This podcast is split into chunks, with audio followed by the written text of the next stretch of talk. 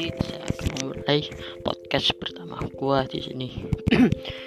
Di sini gua mau bikin sebuah podcast yang berjudul ya pengalaman pengalaman gue sama berarti di rumah saat pandemi ini oke? Okay?